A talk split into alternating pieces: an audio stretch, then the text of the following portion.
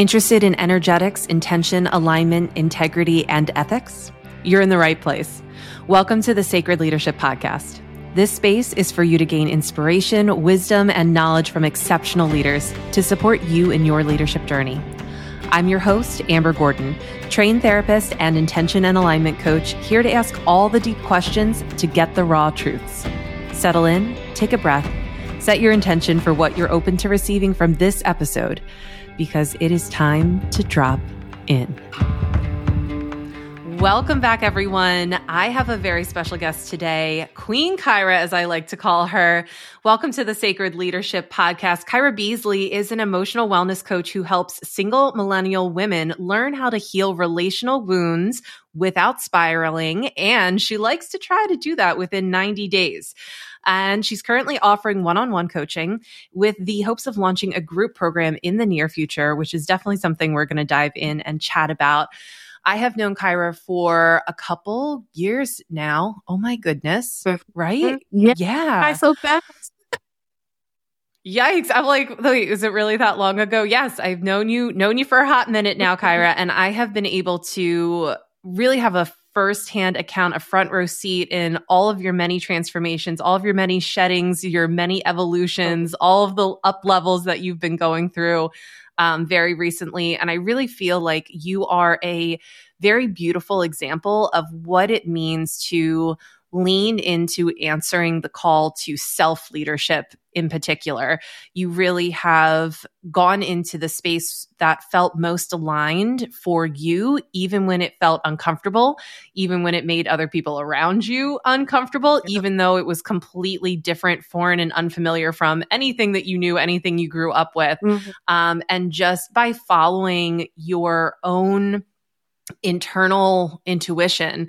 Um, you've allowed yourself to go down all these different roads that have led you to a beautiful place that you're in right now. So, for the people who haven't had a front row seat like myself, if you could give a little bit of background information in terms of where you were at and then when you started down the path that you're on now and what were some you know highlights or lowlights you know depending on what you want to share along the way well um i think it all started for me when I went off to college. Um, I decided to go out of state to Clark Atlanta University. And at this point, I'm by myself. I don't have family there. So I think that one, having that distance and being far away from what I was accustomed to, it really allowed me to like question my beliefs, question why I think the way I think. Um, really looking at, you know, my insecurities, my triggers, everything that I was kind of like sheltering or covering up with material stuff. Cause at that time I was like, oh, I want, I want money. I want, you know, the thing. I want all the luxury girl stuff. all the matrix healing, right? We're yeah, like, oh, you know, if we have all this stuff, then that's it, right? That, that fixes everything. Yeah. Yeah. And then what, um, I feel like spirit, universe, God, whatever you resonate with. I feel like I went through a journey where everything was taken away from me so abruptly. And then mm. I realized, holy, can I curse? Oh yeah, you. Yep, we have an explicit okay, warning okay. on this podcast, so like, let it fly, sister. I was like, holy fuck! Like I don't know what self love is, because once all that got taken away, so did my identity, so did my value, so did my worth, and then mm. I realized I put all my quote unquote self love into these things, and once they were gone, I realized I did not actually have it. I did not know what that meant. So that took me down a spiral or up a spiral, uh, a journey of self discovery. And of course, that leads you to different things. So it's like, okay, I realize I don't have the self love, but let's go deeper into that. Like, what kind of what what led to that? My abandonment wounds, the rejection wounds, uh, familial trauma, all of these mm. things that led up to that one point. So it's, I can, I can still say even to this day, I'm still unraveling you know, discovering different layers to me.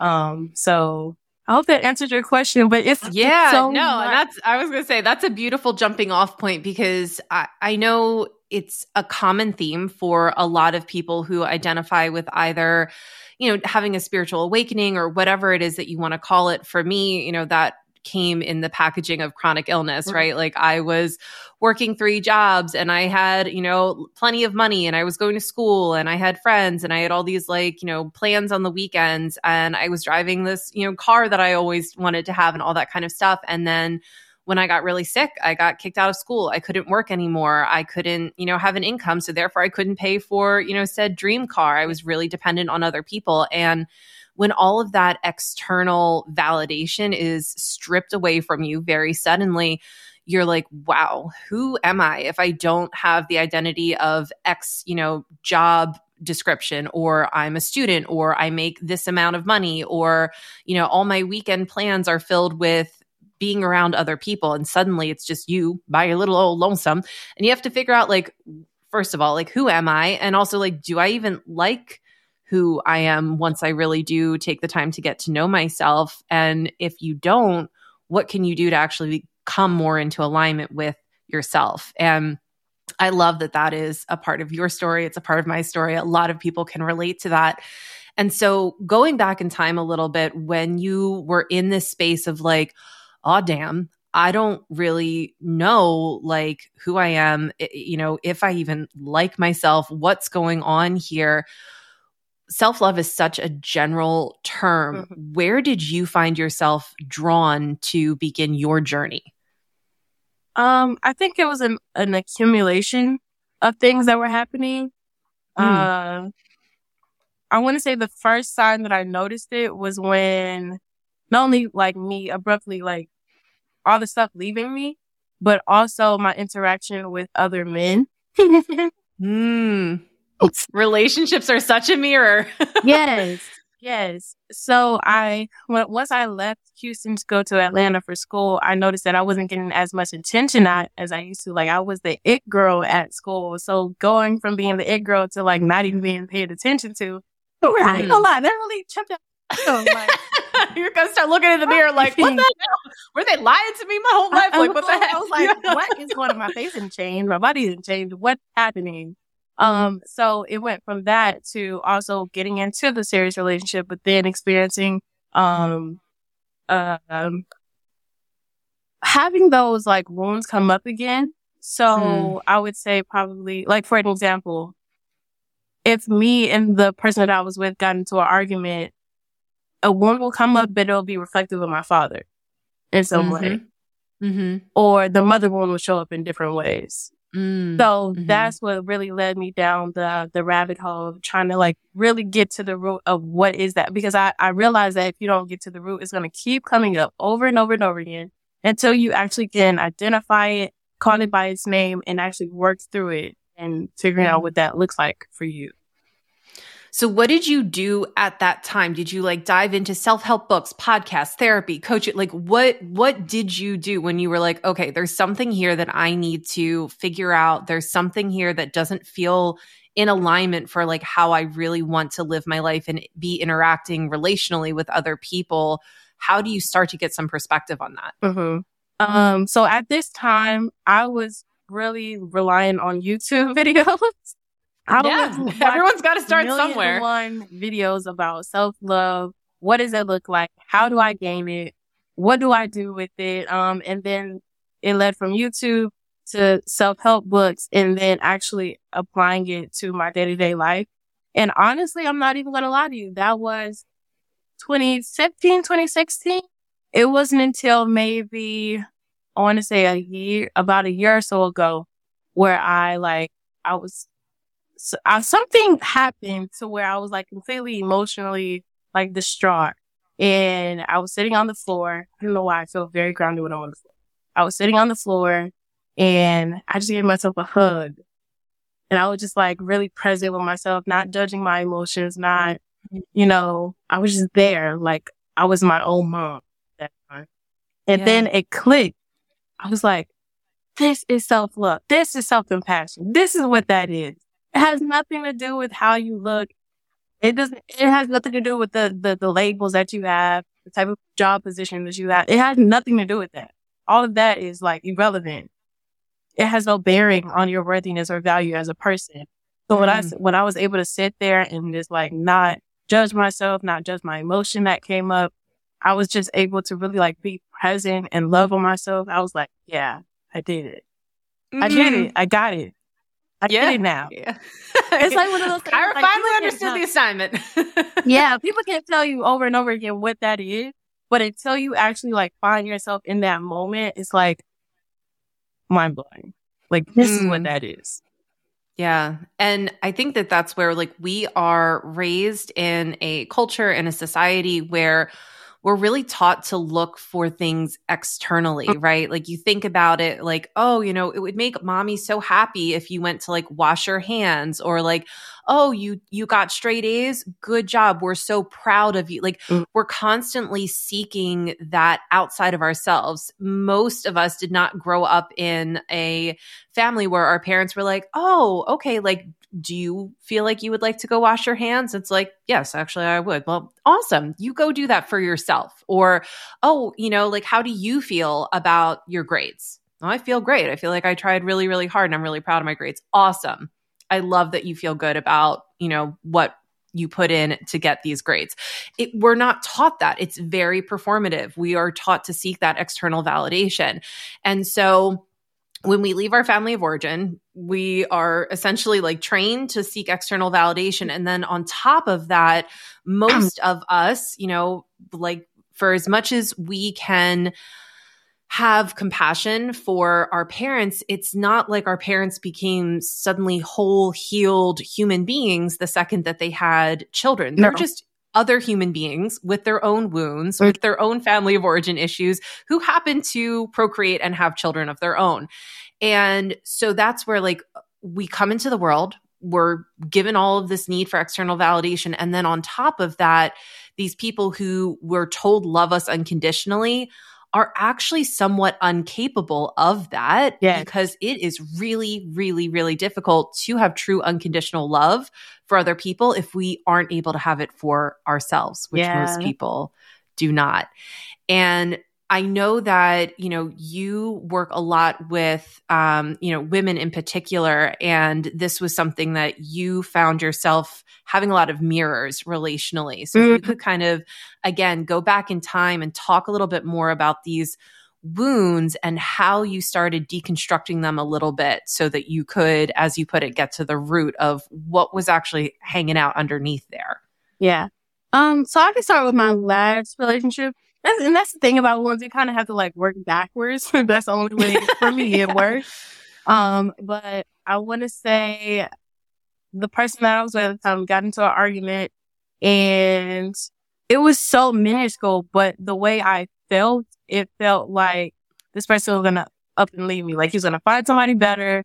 I wasn't good enough. I wasn't worthy of having this person. That's where my mind was going. But from the outside looking in, I was like, Kyra, what, what, what, what kind of, you know? So it mm. made me, it made me realize, okay, there's something deeper going on that I have not touched on. And it's my responsibility if I want this relationship to work to kind of mm. see like what's happening. So the next day I got up the first thing in the morning, I journaled my thoughts out and I think I wrote like maybe one or two pages. And towards the end of it, I figured that I had the abandonment wound. You know how a lot of people would say jokingly, I got abandonment issues, I got abandonment issues.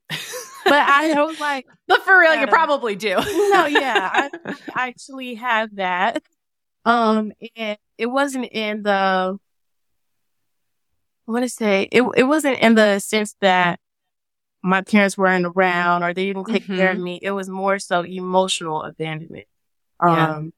and then through, through self study, cause I love psychology. So through learning about the different attachment styles, I've mm-hmm. been able to figure that to your point, my parents were kids when they had me. They were like 20. No, yeah, right. still trying to grow and learn. Um, they still had ones that they hadn't worked. Still to this day, they still have ones they they hadn't worked through. So having me was kind of like, okay, what are we gonna do to feed our child? They didn't have mm. the capacity nor the space to hold for me emotionally. So right. was more so about, okay, she needs to get into school. She needs to eat. She needs to have clothes on her back. There was no space for that. So that's where my compassion for them comes in. But. I also mm-hmm. had to teach myself that the wound that I had was not a reflection upon me.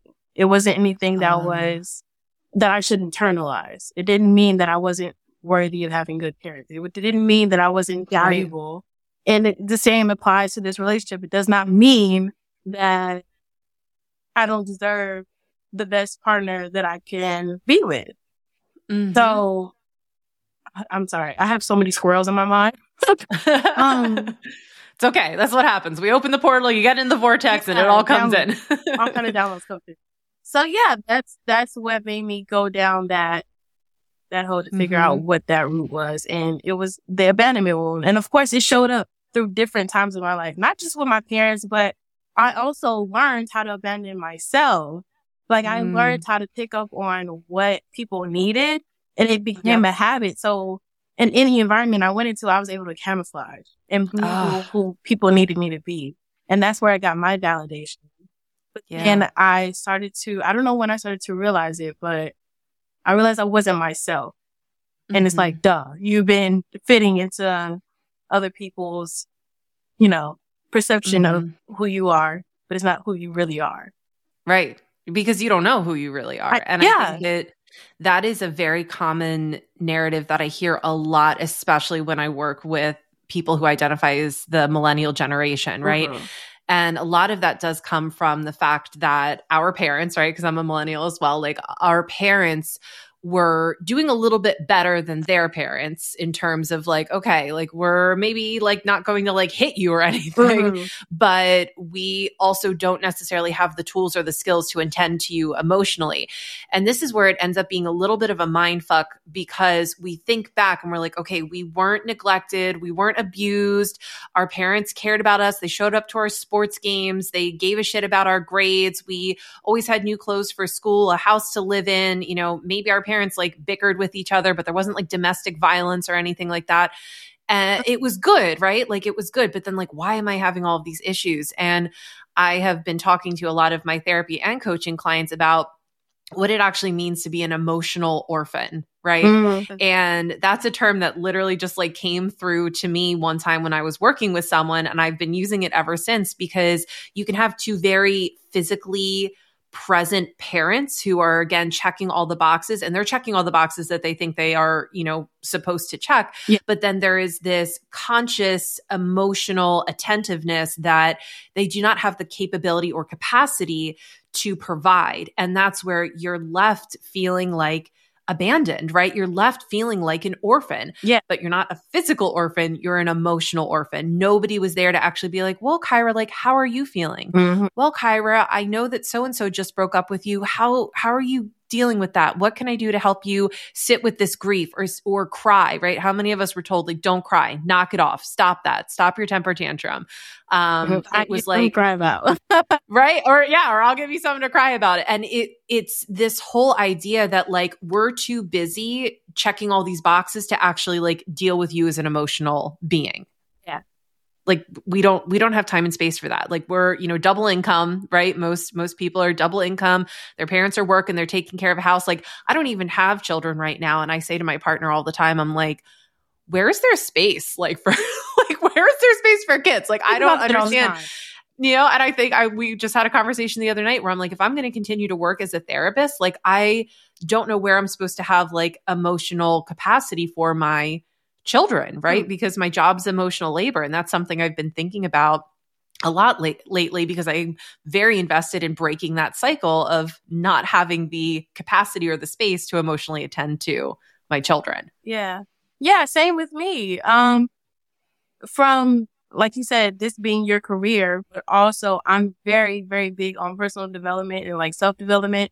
So just me being open to everybody, including myself, just thinking about bringing a child into this world fears the hell out of me. it really does. Which um, I feel like is healthy. I feel like that's a healthy response to becoming a parent. yeah, yes, it's not a passive thing. Like, and, and I, am not gonna lie, it's one of the one of those things that gets on my nerves when people like passively, oh, what, like, like great if that's your calling, but like seriously, like really think about your reasoning behind wanting so many kids. Like mm-hmm. you really have to be very attentive. There, it's not. They're not going to be babies forever. You have you have to mold them into and help them grow into their own autonomous being, which a lot of people have attachments. And I, and I guess it's easier for me to say because I don't have any kids, but a lot of parents have attachments to their child. And if that child isn't grown or molded into who they want them to be, it's kind of like ditto, like, you know, it's a mm-hmm. disappointment. Um, and I, I feel like that's, that's one thing that a lot of people don't understand is that once you deliver that baby, it has to grow into whatever whoever it's already meant to be. Yeah, right. Yeah. And, and, I think no that that's something where like we are taught kind of that babies come into this world as complete blank slates. But if you are a spiritually minded person, you know, the belief there for most people is that that baby's coming in here with a soul that probably had, you know, a ton of past life experiences and most definitely like has a purpose here. And like they're personality and their you know astrology and all these different things were like divinely chosen to help them carry out that mission and that soul purpose um, and that like that is my personal belief. And so like all we really need to do as parents or as guardians or stewards of this soul is to help give them the environment they need to actualize and become what they already are. We don't need to like, yes, we need to mm. teach them how to do like human stuff, right? Yeah. Because they're it's their first time driving the meat suit vehicle. Yeah. Um, or maybe their first time in a while. But other than that, like we actually have so much wisdom to gain from children. And I know that that's also a big part of what has kind of influenced your work as well, because you do work around kids and you do yeah. see them as sovereign beings and you do learn so much from the young souls that you're constantly in relationship to. Mm-hmm. Yeah. And being around them for eight hours a day uh, definitely made me question whether or not kids were in my near future. Um, I don't mind being the auntie. I really don't. I really don't. But then again, my mind always changes. So I'm always open to, you know, whatever I feel in the line with at the moment. mm, yeah. And I think that's also where, you know, it, it really comes into doing enough of your own work so that when that soul comes to you, um, you can really step out of the way, right? Like it's it's a lot of it is ego where we right. think like, oh, our children are part of us or they're a representation of us or an extension mm. of us. Like your child, you know, comes through you, but it's not an extension of you. It's, you know, a child is its own sovereign autonomous being. Yeah. And I think that, you know, being a family therapist for many, many, many years, that was always one of the most difficult things for me when I would see this bright, beautiful, gorgeous soul and it was just being snuffed out and stifled and suppressed and suffocated because the family mold, right? Like that child did not fit into that family mold and they were refusing to kind of accept that child unconditionally and see them for who they really were. Um, and I think that's where, again, a lot of this was done very unconsciously to a lot of people who identify as millennials in mm. particular because like conscious parenting was not a thing when we were growing up like not. maybe it was in like some outstretched you know far community but like our parents didn't have TikTok and Instagram and Facebook groups to like help them be like oh my gosh like maybe there's a different way to do things and so now you know we as millennials who do have access to all of that stuff we're like looking back on our childhood and we're like oh wow they like definitely really, really loved me, but also really thought they were doing me a favor by telling me who to be. Mm-hmm. And so then that's where like, okay, if who they told me to be isn't who I am, who am I? Yeah. What what am I doing here? Why am I What am I? Seriously. What is what is the purpose of all this? And that's that's really what it boiled down to. That was really one of the questions the first questions I had when I started my journey was what is the purpose of all this? Mm. Why, mm. like, why is this here? Why am I here? Mm. Yeah. Yeah. I feel like that comes up for a lot of people, but they don't they don't finish the sentence they don't finish the thought they don't right it's just kind of like why am i here what's the point of all this you know what is the meaning of life right and it's like okay but how do we actually find those answers and i think that that is actually where we really have to change that lens from an outward lens to an inward lens and knowing that the more we're able to learn how to sit with ourselves and look within ourselves and ask those questions of ourselves the more clarity we will actually get. And where, you know, because I know that again, like your intuition, your ability to channel, all that kind of stuff, that was not something that was really nurtured in you know your family of origin but it's something that is very strong in you. So how did you start to learn to turn that lens inward? Well so the journey started in 2016 i want to say 2019 when i got into the corporate job that i had i remember telling you about. Um, mm-hmm. that led me to another way of like okay, there was two times in my life where everything was stripped away. This was the second biggest time that everything was stripped away. But this mm-hmm. time, like I'm talking, when I say everything, I was living out of a suitcase. ID was taken, social was taken, birth certificate was taken. All of those things were stolen. So I literally was in Atlanta with a friend, a roomie. Thank God for that, for her. Um, mm. but I was literally an alien on earth because I, I couldn't do anything. I couldn't find work. I couldn't, you need one thing to find the other. So it took about yeah. like three months to get all of my documents secured and back to me. Wow. So for three months, I literally could not do anything. I had to sit in the house. So once all of that happened, that's when the questions, why am I here? What is this, what is this for? Like, I really don't want to be here. Not in a suicidal sense. Trigger. Yeah.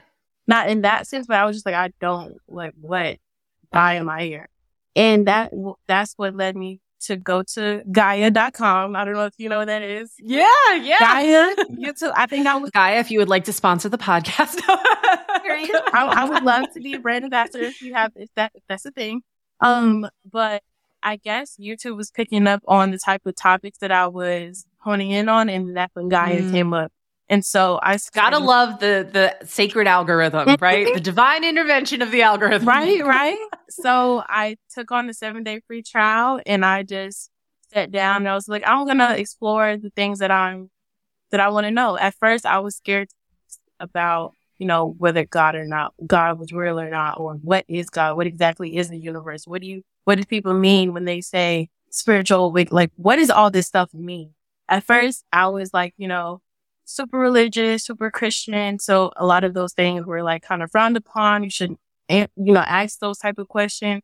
But at that point, I literally had nothing to lose. Literally, I, everything was taken. So I was like, every, you had already lost everything. Yeah. so I was like, it can't get any worse than this. Like, I mean, the worst it could be is of me out on the street. But I mean, I had people on text before that even happened. So I was just like, you know what? I'm already on like ground zero.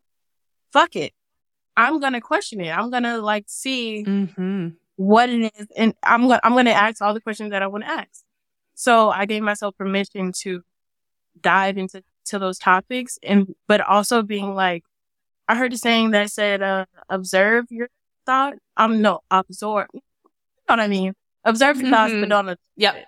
So yes. I went in with the same intention as far as like looking into the information. I didn't want to be an information junkie and just taking all this information, but I wanted to exposed myself to different ways of thinking. Mm-hmm. So that's what really helped me. I was like, I lost everything already. I might as well go down this to see like what, what else is out there and broaden my horizon. And that yeah. probably was the biggest lesson. It was, it was tough as shit those three months, but it was like, I would, I don't think I would be here. Yeah. I would, I don't think I would be coaching if. Yeah. Yeah. And I think that that's where we really, most of the time, you know, as human beings, it is very rare that I hear somebody's story where there isn't a extreme time period of like discomfort or pain or suffering or rock bottom or multiple episodes of that because if things are going well, why would we do something different? And I think that that's where like there is such beauty in crisis. There is such beauty in rock bottom because it really does give you that permission to be like, well, what do I have to lose? Or the way that I was doing things like clearly wasn't really like working out for me. So like what else is there? What other directions can I take my life in? Mm-hmm. And we are wired as human beings to avoid what's uncomfortable, right? Like we do not naturally go towards the unknown. We don't naturally go towards questioning. We're actually actively taught not to question things. Um, you know, how many people's parents are like, you know, you're like, why? And they're like, because I said so, or because right. I'm your mom, or because I told you so. Mm-hmm. Right. And uh, we're really taught like not to question things. And so sometimes it really, really takes a huge event to make whatever current reality you're in so uncomfortable that the discomfort of change is slightly less than whatever reality you're living in. So it makes it so much easier to go and go into the unknown, to expand your consciousness, to start to ask those questions. And that's why, like, when things seem to fall apart or not fall together, or I don't get what I want, um, now I'm in a place where when those things happen, I'm like, okay, well, what else is here? Yeah. What other questions do I get to ask? What other path is there here for me? Um, I very, very rarely, I'll get upset, you know, for mm. like a little bit. I'm still a human being, mm-hmm. but then I'm able to zoom out fairly quickly to be like, all right, so that wasn't, that wasn't the thing, but that means that there's something that's even more in alignment or there's yes. something that's even better fit or a greater um, opportunity for me. And I'm willing to be open to receiving that. Whereas before or like even like my younger version of myself was like no it's going to go this way like this is my plan um, and I know that that's something that you can relate to as well. Just having lots of plans and then having them not necessarily pan yeah. out the way that you had anticipated. yeah. And I was just about to say that's something I'm actually kind of still struggling with is adapting and to change in the ebb and flow of life. Um, cause to your point, I like being able to predict, okay, this is going to happen, this is going to happen, this is to happen. But universe, spirit, is predictable at all. So I'm still have having to learn how to be in that feminine energy that we talked about a couple months mm. ago. Um, and where was I going with this? Squirrel. I had another squirrel moment. Sorry. So, but, I, but I'm still, um, having to learn how to accept that just because things don't plan out doesn't mean it's like end all be all. There's still mm. more to explore and there's still more to touch on. Um, especially mm-hmm. since I'm I'm so young. Like it's there's still so. Yes, much. you are, Kyra. Yes, you are.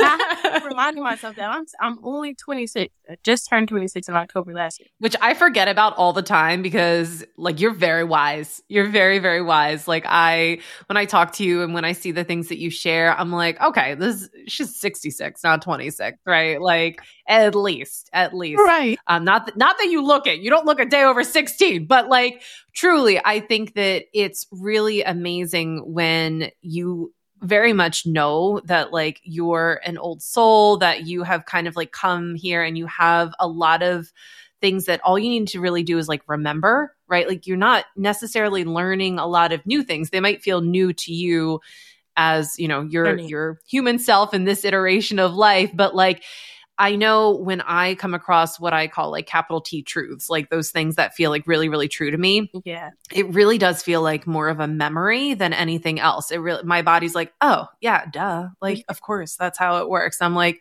oh, yeah, like, uh, and it's like I knew it before, but I didn't mm-hmm. know it before, or at least like not, you know, this time around um, and being able to listen because i know that that's something that you've really actively been working on is being able to be quiet enough to listen to listen to your spirit guides to listen to your intuition to listen to your higher self to listen to yourself that you had a lot of noise in your life, a lot of other people's voices. Mm-hmm. Um, and so I'd love if you could talk a little bit about the risks that you've taken so that you can actually be in a better position to listen to yourself and your own voice? Yeah. So, um, well, bef- when I became a coach and I decided to hone in on tarot readings, um, of course, it made the people that I was living with uncomfortable because they didn't understand it.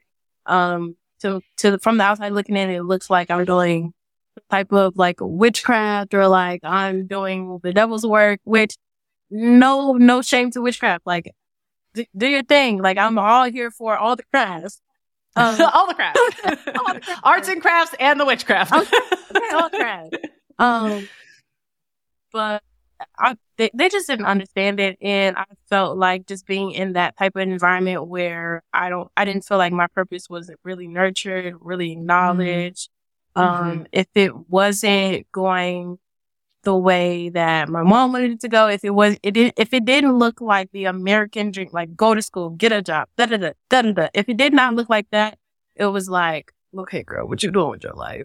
And and I really internalized that because I was already feeling very insecure about my capabilities of being a coach mm-hmm. and a healer, and to be able to make that a full time thing. Um, so it kind of just fed into that, and it just got to the point where we were having like a lot of disagreements about like what I should do with my life. And I was just, I just knew that it was time for me to get my own spot. And honestly, you kind of pushed the green button for me. Cause when we were on the phone, I remember you saying in order for you to be the woman that you're talking about being, in order to make this a, a real thing, you're gonna have to go into an environment where you are nurtured in that way. And I just put it in my head like, okay, I have to move out. I need to move out. I mean, aside from it being that time to move out, because I was like 24, 25, um, aside from it being that time, it was just, I wasn't being nurtured. I, and I needed mm-hmm. to be able to bet on myself. And thankfully, opportunities, uh, financial opportunities aligned for me to be able to do that. Um, mm-hmm. but once I moved out of that environment, I suddenly started to feel unmotivated to do anything. I like I I didn't want to be on live. I didn't want to. I just really wanted to like take in the moment to be here. Mm-hmm. And then that's when I realized, like the word popped up to me. Um, what what is it called? It's um, trauma drives. Mm, hmm And I was like, wait, is that thing? Let me look it up it is kind of like those capital T, those capital truth moments that you had. Yeah. I yeah. often come across these words in my mind, like it's like a download. It was like trauma drive. Like, what is that a real thing? Is that like a, a, a word that's in the mental health field? And lo and behold, it was. So I think I was driven by getting out of the house, wanting to prove the people around me wrong, having to mm-hmm. constantly defend my choice, um, for being the coach that I want to be. I'm um, having to constantly say that, you know, what I'm doing is not the devil's work. If anything, I'm doing the Lord's work. Okay. I'm, I'm um, but just me being in my own environment, being able to set the tone for myself and not having to feel like I had to constantly prove myself. It was like a really a breath of fresh air. And I, honestly, it was kind of scary. So I was like, yeah. wait a minute. Do I want to do this anymore? And it wasn't that I didn't want to do it. It was just I had to change the way I was being motivated. It, it right. I was no longer driven by the the voices in my head, or not not in my head, but in that in that environment. Right, right. I had to be driven by the initial call, which was mm. to help. Oh yes, yes. Yeah. I love that. I love that so much, and I I actually, I'm like thinking back, I'm like, I think I should probably put a warning label on my coaching that, like, you know, sessions with Amber may cause people to move out of their current living situation because I'm like, this is actually something that has come up with you. And then several other people that I've worked with in the past year have all like really taken the leap. Yeah. To like move out. Um, either it was, you know, environments with like roommates that weren't aligned or parents that weren't aligned, um, or even like, you know, they were living with a relational partner that wasn't aligned. Um, so maybe I should like lovingly put that disclaimer on my coaching. like, um, but it's also interesting that you share that because every single person that I know, after they did take that leap to move out, they had a period of just like needing to rest, needing to restore, needing to integrate, and needing to recalibrate because mm-hmm. we are so affected by our environment as human beings. We adapt to our environment. We're, we're like animals, you know, mm-hmm. in that way. And so if you're in a environment that feels like it is causing your nervous system to be constantly in that fight or flight state, if you have a lot of boundaries that you have to have up all the time, if you have to have a big energetic bubble for yourself, if you're constantly having to defend yourself or prove other people you know, wrong, that energy really, really, it's going to affect how you exist in the world, how you work with your clients, how you, you know, exist in relationship to your gift, to your calling, to your purpose. It's really going to affect everything. It's pretty impossible to be aligned in an unaligned environment or a misaligned environment. It's yeah. really freaking hard. And so when we create that space for ourselves to really be in an environment that feels peaceful and calm and grounded and you can really come back to center. It takes a minute right to recalibrate your nervous system absolutely but then it's also really beautiful because to your point your purpose, your drive, your motivator for why you're doing what you're doing, you can get it out of that, okay, well, I'm going to be successful because like, fuck you, mom, or like, you know, like whatever.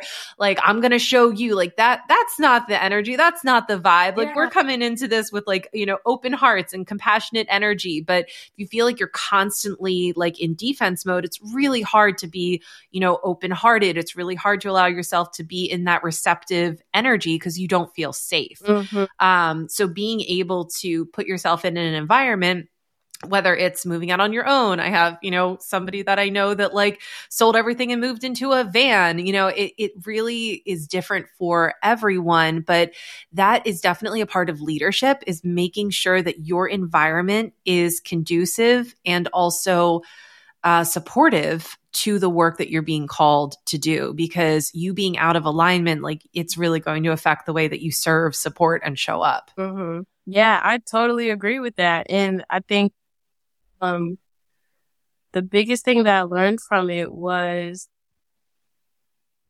i think i, I learned how to not shame myself for wanting rest. But since we live in this whole hustle culture where if you're not working every hour of the day, you're pretty much worthless. And it, with, with the way my mom raised me, it was very much go to school, go to work, have top notch grades. That's, that's your worthiness right there. And I, honestly, mm-hmm. I remember her saying like when I left school that you pretty don't, pretty much don't have anything unless you don't, you have a degree. And yeah, it's also very common for a lot of millennials, right? Like we all have astronomical student loan debt and are not making anywhere near what we need to to pay it off. like it's not making sense. It, it, does not make sense at all to even spill that kind of rhetoric. But I get where she was coming from because she was coming mm-hmm. from a place of protection and yeah, fear. Absolutely, really, right? Fear for her daughter that may not amount to what she wants to me to amount up to. But it, it taught me how to not be ashamed of rest. Like if the plants and the animals get to rest, why don't I as a human that is interconnected with everything else, why don't I get to rest? And why don't I feel, feel, get to feel valuable? I'm just mm. as valuable, if not more, because I'm taking care yeah. of myself. Ugh, Yes, I think that is so important, especially when we are in the energy of serving and supporting other people. Because if your battery is not charged up and you're showing up for somebody and you're like half charged or distracted, or like you haven't done your practices to feel grounded and aligned, then like to me, that's unethical. You're showing up and you're not going to be in alignment. There's no way that you can be in integrity. You're so much more likely to be activated, triggered, to, you know, feel de- defensive. Um, and, you know, and that's not to say that we can't have off days or bad days and still show up for work. We're human beings, but making sure that you're doing that work on a regular basis. So for the most part, you are, you know, you're grounded, you are in that sense of peace and calm people come to me all the time and they're like, I, you know, I don't know why I'm not happy all the time. I'm like, do we think that that's realistic to be happy all the time? Happy is an up here emotion. Yeah. Right? Like that's, you want to be up here all the time. That's just another version of nervous system re- re- dysregulation, right? When we're thinking about what is actually sustainable for our nervous system, like contentment. Contentment is an, a fabulous goal. Like, you know, I was driving to uh, see a wedding venue with my fiance this morning and we're in the car and I'm like, how are you? And he's like, I'm okay. And he's like, how are you? And I'm like, I'm okay. Right. And I feel like so many times people answer that way and they're like, oh, just okay. Like there's something wrong. yeah. With being just okay. It's like, no, it's, it's okay to be just okay. Yeah. Yeah. And I, honestly, I used to be one of those people when I was in college. I didn't want to have like a contempt lifestyle. I didn't want to, I wanted the big, the bad, the. Right. Yeah. Yeah. Show it off. Right.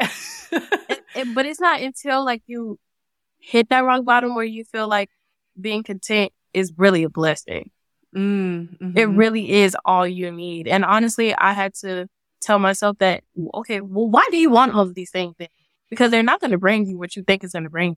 It brings you the feeling, but you can also bring in that feeling without having those things. Mm, you can bring mm-hmm. the feeling of luxury without having it. Yeah, that is so true. And I think that that is one of the beautiful pieces of social media that I see, like, cause we could, you know, debate all day about social media, pros and cons and goods and bads and whatever, but like seeing what is rich, what is luxury, what is, you know, the best life for different people is a really cool thing that social media has brought into my world because we're generally shown what that looks like through the eyes of consumerism, right? It's like right. TV, movies, commercials, advertisements, all that kind of stuff. And so that is obviously going to promote this energy of more, more, more, more, more, more, more. You need to have more, more, more, more, more, more, more in order to be happy. But then now, you know, being able to connect with other human beings via social media, I can see that there's somebody living in a shack you know, on a remote farm in the middle of Minnesota. And, you know, amongst the cows and they are super freaking happy because that is what feels so good and so in alignment and so rich and luxurious to them. And that's where like, oh my gosh, like we get to decide.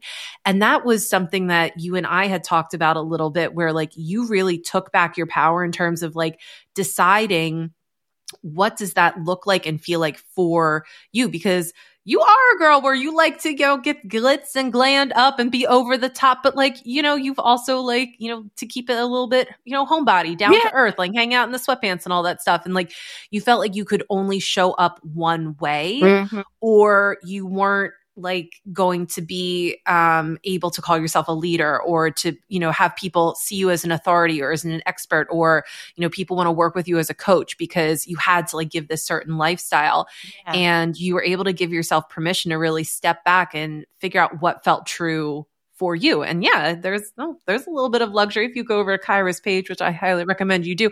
You're gonna you're gonna see some Beyonce moments over there. Mm-hmm. Um, you know, but there's also you just like chilling and being like very very real, fresh face, talking to the people and like letting them know what's up when it comes in and on your mind. Yeah, yeah, and that's that's something that I really have to appreciate you for because you. I remember we had so many moments. I'm so glad I met you. Um, but I remember you saying, like, you're so caught up in the meat suit. Don't worry about the meat suit. The people who resume are going to come to you. They're not going to be phased with the meat suit. Like, obviously, if you put a little bit more effort into your looks, you might get more attraction. But I think that the work that we're doing is so soulful that mm-hmm. it goes beyond what you can physically see. And the people mm-hmm. who get stuck by the physical part may not be in alignment with the program anyway. So what are you really missing? Mm-hmm. Not much the mm-hmm. message to resonate anyway. Yeah. And I think that that's where I really love hearing that you have found yourself gravitating towards supporting millennial women in particular, because I think that this is a huge, I mean, it's a huge wound for a lot of us, but I think, you know, that generation um, and then also you know just for people who identify as female like that is something that really comes into play in terms of like not being valued if mm-hmm. you don't look a certain way if you don't present a certain way um, and that is a really tough piece to combat so when you're working with your clients on that identity piece and really helping them find what feels true for them what are some exercises or different things that you like to help people kind of uh, stretch their minds a little bit so that they can dig deep and find out what's in alignment for their unique truth? Mm-hmm. Well, as you know, as you may know, my coaching style is uh, very question oriented. I don't like uh, trying to put my thoughts into others because I feel like it's mm-hmm. kind of like Yep. making them come up with the answer, but I want them to answer it for themselves kind of give themselves that coaching experience. So I'm just here as a vessel to ask you the question, whatever your answer is, trust that it's your authentic answer. So one of the questions I always ask is, who are you? Side note, but without the label of a mom, a wife, uh, corporate baddie, without the Instagram followers. What are you? Aside from all of that, just mm. you, your first name, if you resonate with your first name, mm-hmm just you. Who are you? And they can't answer it. Yeah. And then when they try to answer it is, oh, well, you know, it, it always goes back to something about being on an honor roll or something about being a great mom. Oh, yeah. wow. Yeah. So like that utility piece. Yeah. Like, what are you to others? Yeah. It's great that you are all of these things. But again, if those things were taken away, which I'm grateful for that experience because I wouldn't be able to answer that or ask that question if I didn't have it for myself. Mm-hmm. But if everything was, if all of that was taken away, if you got fired from your job, if God forbid anything happened to your loved ones, you wouldn't be able to you know? Mm. So what, who are you? And Yeah. that forces them actually like, you know what? I don't know. Mhm. I'm going to go figure that out. yeah. Whether that means like developing another hobby or like going into minutes of, you know, meditation, having a morning routine. And then those different type of things will help them like piece together who they are. And then Mhm. also, of course, unlearning a lot of things that they thought they had to be in order to live and survive. Yeah. And I feel like that is such an underrated piece of work for us as human beings because when you know who you are without all of the external titles, labels, narratives, things that you were told to do, supposed to be, who you Mhm. exist in relationship to, who you are to them, what they need you to be. When you know who you are without all of that, it really could all go away and you're still going to be okay. And it is a beautiful space to be in to know that, like, okay, no matter what happens to me in life, I'm going to be okay. Mm-hmm. It, it's going to be hard. I'm probably going to, you know, do some suffering over it. It's going to be painful. It's going to be difficult. I'm not going to, like, you know, enjoy it. It doesn't necessarily make it easier. But knowing that no matter what it is, you have the strength to endure it. You have the resiliency to be able to recover from it. And that ultimately nothing that happens to you, from you, around you is going to take away what you know to be true about who you are. And that is something that it's really the most grounding practice. I think, you know, when we talk about grounding practices, you know, it's great to go walk in the dirt and, you know, meditate on a copper blanket or, you know, like whatever, whatever grounding things that you like to do. Go eat root, some root vegetables. Like that's all amazing. But in terms of like actually being rooted and grounded, identity work is one of those beautiful pieces where we actually get to take our soul self and really fuse it with our physical self, Yeah. right? And once you kind of have that beautiful interconnectedness between like who you are as a soul and then how you're presenting in this meat suit, eh, ain't nobody gonna shake you down. Like nobody's Yeah. gonna like take anything away from you. There's nothing that can happen to you that's going to change or affect that. And that is fucking powerful. Like that is so powerful. And I think so many of us live in fear because of what could happen if you know oh my gosh what if my spouse leaves it leaves me or somebody dies or i lose my job yeah because you're afraid of that because you don't know who you are without it or Mhm. without that person or without that role without that job you know Yeah. who you are without all that stuff it can go like yeah, Yeah. it's, you know it's it might be a big deal it might affect you know your like living situation and different things like that it's not not a big deal but it's not a crisis type of big deal and so we're able to actually have so much more nervous system regulation as a Mhm. result of doing that identity work and i think that's the underrated piece that people don't understand when we're making that connection between identity work and self-love and self-acceptance and then Yeah. what that actually does for how we get to exist and live in the world and be in relationship to things like that's that's the money right there it's you know because people are like self-love yeah but like why yeah. why, why? like, why do you need it? So, like, I, I really encourage my clients to ask questions like, okay, it's fine that you believe this, but why? hmm Yeah. Go, go down and keep asking yourself why, why, why, until you get to the main core things. I remember when, um, it was final that when I completely broke up with my boyfriend and I realized we were not going to get back together. Mhm. Um, I was so completely distraught again on the floor. So I'm on the damn floor. It's on the Like. Any song that like references lying on the floor that is talking about Kyra. That's all Yes. written for Kyra. Like- Yes, if I'm crying, I'm probably on the floor. I was on the floor and um no I, I I think I was in my health coaching institute program at the time and I was like okay this is the time that I could use what I've been learning or what I've Mm. been practicing about. So the main thing, the main thought was uh, I don't feel valuable. I don't feel worthy of this person. Right. Mm. And then, okay, so why?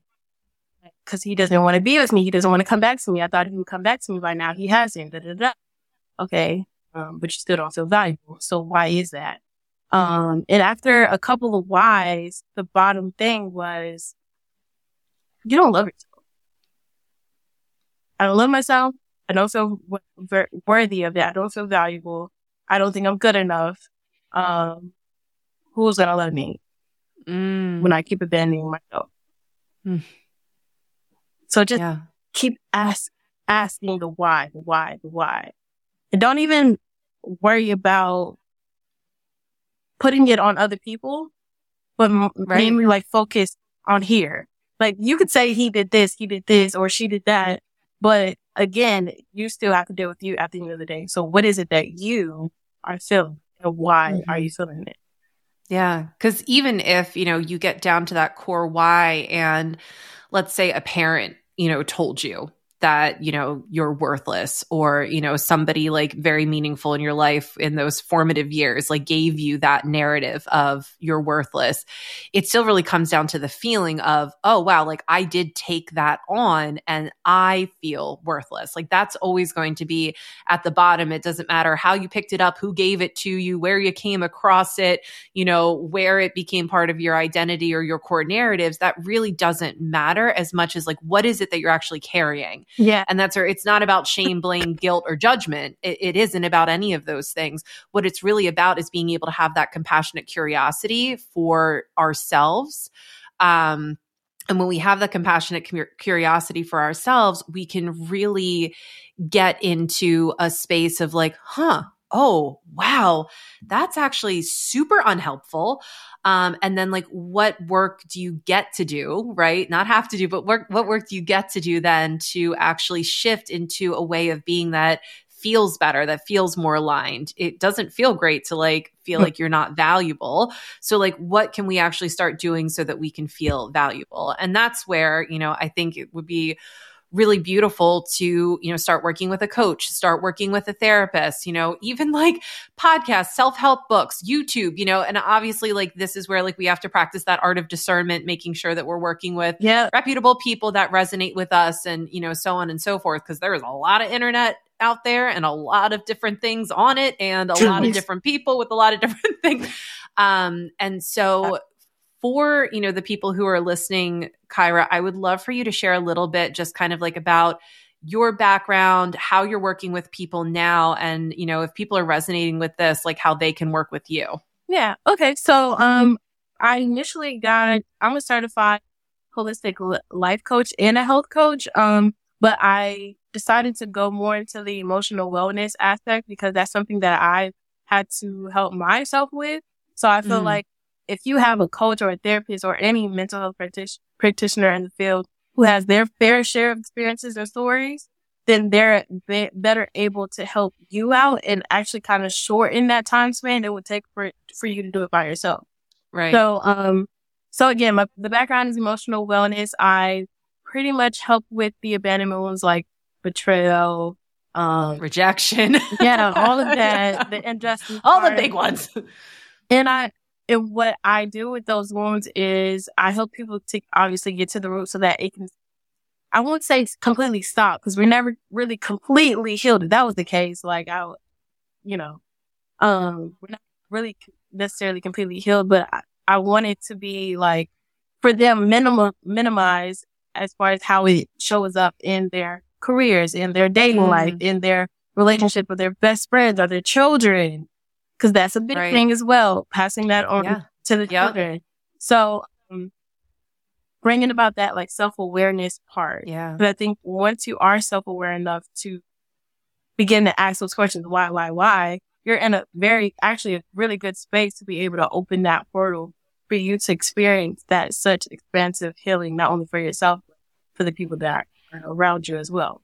yeah So, um, but to answer your question, if you are looking for a coach who, and this sounds like something that you'll be interested in, I am offering one-on-one coaching.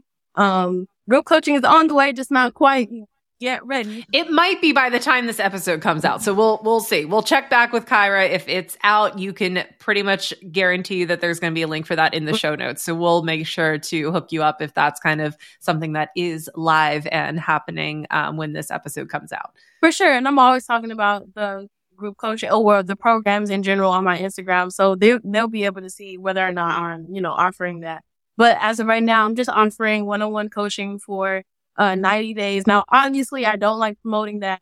Oh, you can be healed in 90 like just right. Yeah, I was gonna say, like, you know, Kyra, I feel like I've taught you a little bit better than that. We like to be ethical around here. We don't be making Yeah. guarantees or anything like that. But um, but I do think that again, like there is a lot that you can do to jumpstart somebody's awareness. You can expand your consciousness. You can get that perspective. You can really start to rewire that nervous system. Mhm. Um, I think, you know, 90 days is a beautiful container to be held in, especially if you're looking to get some support in starting to ask those questions to go a little bit deeper because just even being able to have that pause and not be so reactive when these wounds are activated. That right there is just such a game changer such a life changer for so many people.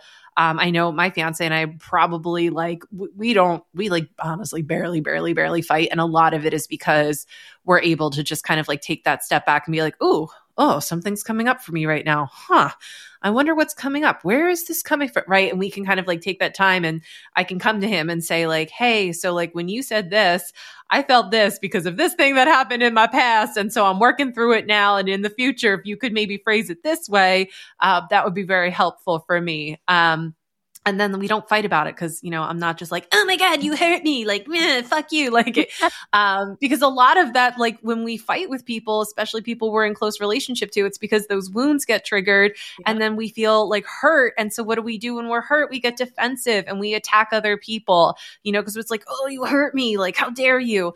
Um and then we just get in that like you know it's again it's like a subconscious feedback loop. We're just stuck repeating the same crap over and over and over again and having awareness is one of the hugest most effective tools to be able to actually break those cycles Yeah, I don't think it's actually highlighted enough.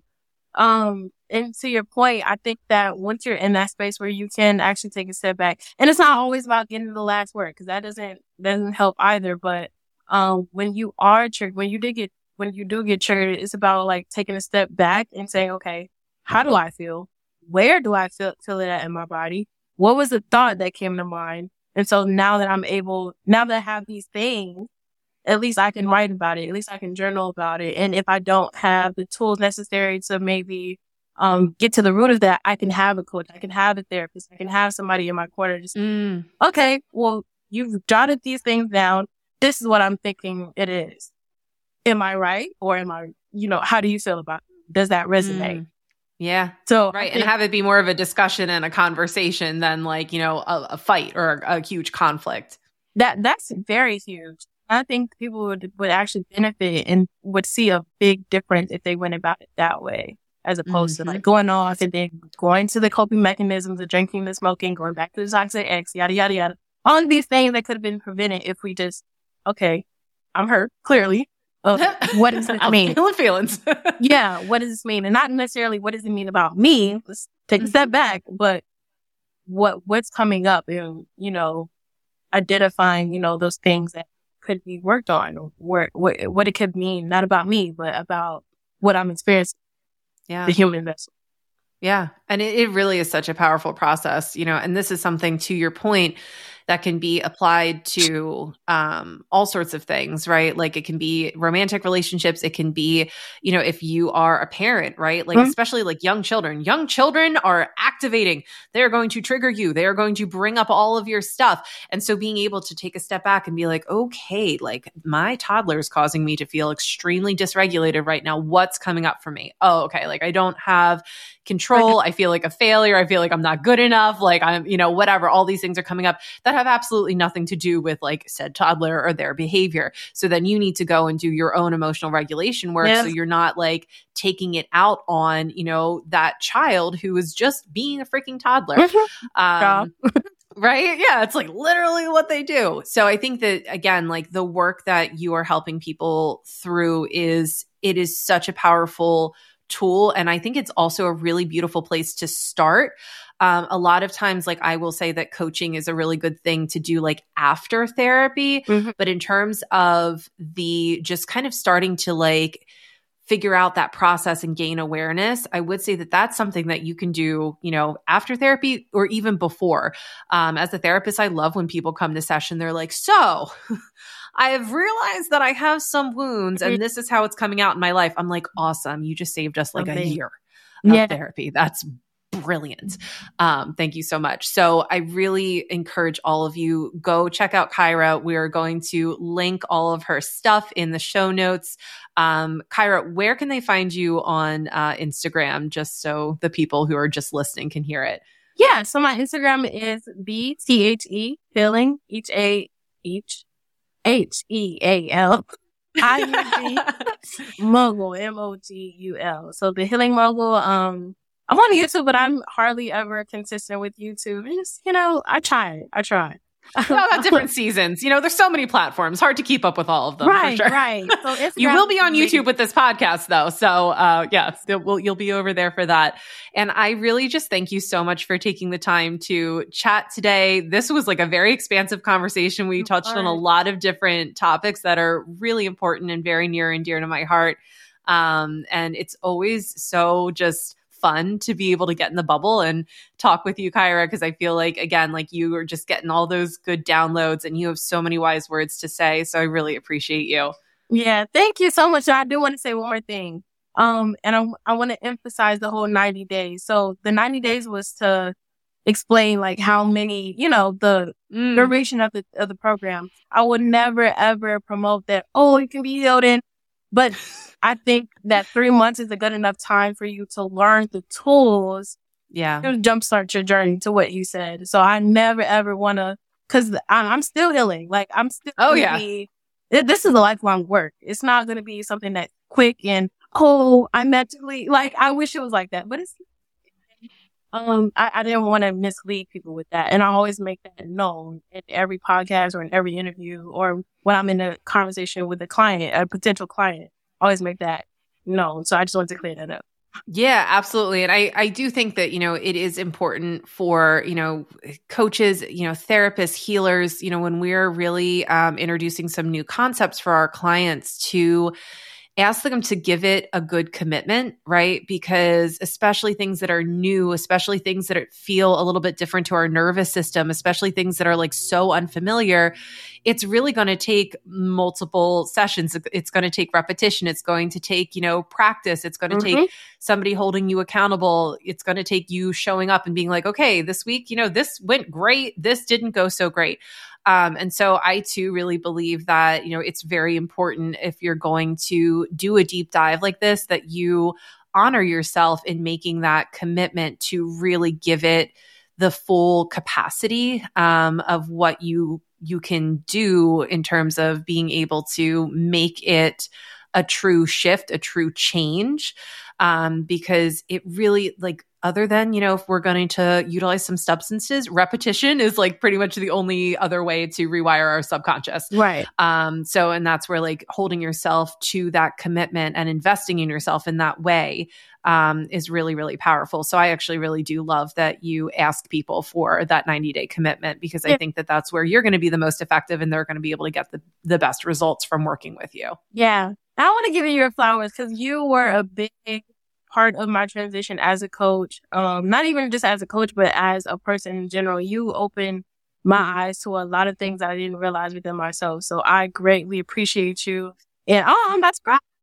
Oh, no, you're about to make me cry too. you were a big staple in my life, and I'm so happy that I came across you. Yeah, mean a lot. Oh, thank you, Kyra. It is honestly, it's my it's my deep, deep honor to like support other leaders and healers. It is absolutely my sole purpose and why I am here. So just being able to have a front row seat to your journey and see you rise up and expand and the way that you are supporting the healing of other people now, it mm-hmm. like uh, the most beautiful, amazing, powerful gift that I could ever, ever have. And I don't, you know, do this work for accolades or for anything like that or for any type of return. But being able to see the people that I help step into their power, help other people step into their power. Like Yeah. that, that right there, that is really helping me to know that I am on, you know, the right path, that I'm fulfilling my soul purpose. And so I really appreciate that reflection and that feedback. And I love you so much. And this was such a fun conversation. I love you too. It was. Thank you so much for having me. I enjoyed myself. There you have it. Another episode of the Sacred Leadership Podcast on the books. I hope your time spent here served you and nourished you. Join us every Tuesday for more honest conversations and powerful insights. Remember, exceptional leaders share the wealth. Send this episode to someone who would benefit, leave a review to let others know about the show, and subscribe so you don't miss an episode. Talk to you soon.